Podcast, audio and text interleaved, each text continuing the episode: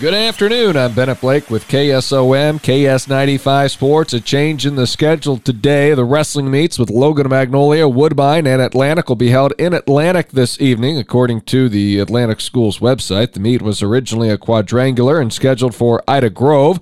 The meet is now a double duel with Atlantic, Logan Magnolia, and Woodbine. At 5:30, Woodbine will wrestle Logan Magnolia, followed by Woodbine against Atlantic, and the nightcap is Atlantic against Logan Magnolia.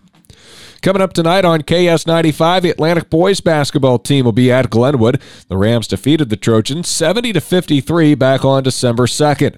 Atlantic head coach Derek Hall says they made a few changes over the holiday break and added a few wrinkles. Defensively, we've changed a bunch of stuff. Um, already kind of sharpening what we already were doing man wise, um, but adding sprinkling in some other defenses there, so we're getting rolling there. So I thought we've had a a great week of practice. Um, Friday morning we had a scrimmage against Nodaway Valley and Tri Center, two really well coached teams. So you know, looked pretty good there. So I think we're ready to go for Glenwood. Says the Rams are led by Caden Johnson and Logan Eckhart. The guys are going to be all conference players. Um, and then all their role players kind of just fall into their roles really well, and they understand what they do well um, and kind of what they should stay away from. So, you know, they're a really well coached team as well and we're always pumped for the challenge. We love playing down there. It's a cool gym. So we're really excited. Eckhart averages 13 points and 9 rebounds per game, and Johnson averages 10 points and nearly 10 assists per contest. The Trojans enter tonight's game on a two game winning I streak. defensively are better. Mm. We're finally starting to take care of the basketball. Uh, I think we've cut our turnovers in half uh, per game over our last three or four games. We were up in the 20s. Now we're getting in the lower teens. Um, so that's good. And you're going to turn the ball over. You're going to have um, 10, 12 a game. If you can get under that, that's awesome. You're going to be in a great position to win.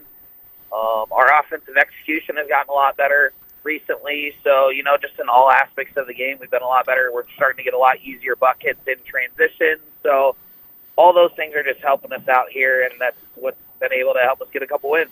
It's Atlantic at Glenwood in boys basketball on 95.7 FM tonight. You can watch it at westerniowatoday.com. Pregame starts at 710.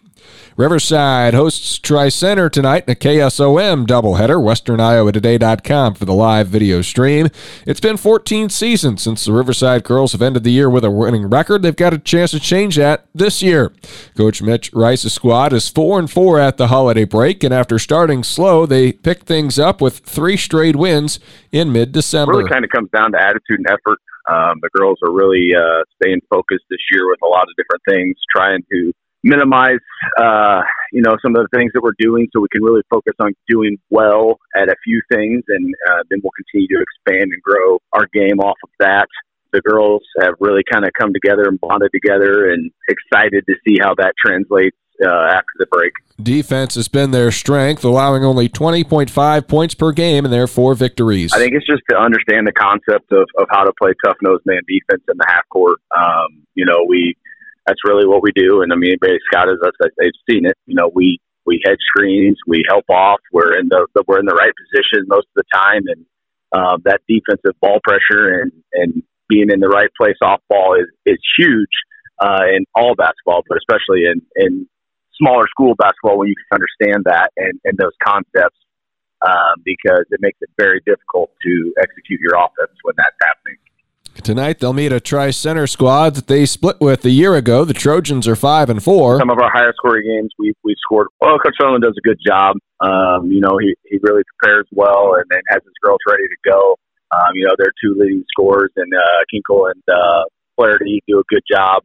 Uh, I think they're very similar to us as far as their kids go, and they do some good things. They sit in the zone, but they extend it and, and tough, and, and they, they're pretty tough in it. So um, offensively, we're going to have to make sure we share the ball, be patient, and, and take those good shots. And defensively, um, just do what we do and, and, and be tough nosed. The boys matchup also features a pair of teams that split their meetings last year.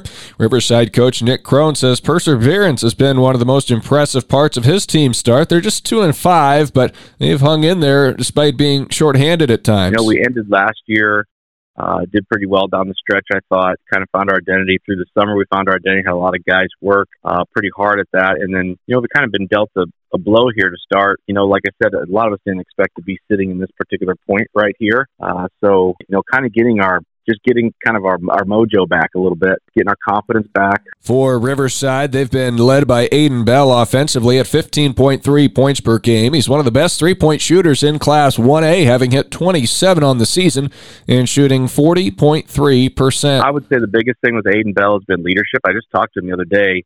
Uh, you know, he really hunts for his three point shot, and that's kind of always been his since he's been a freshman here and since I've gotten to know him.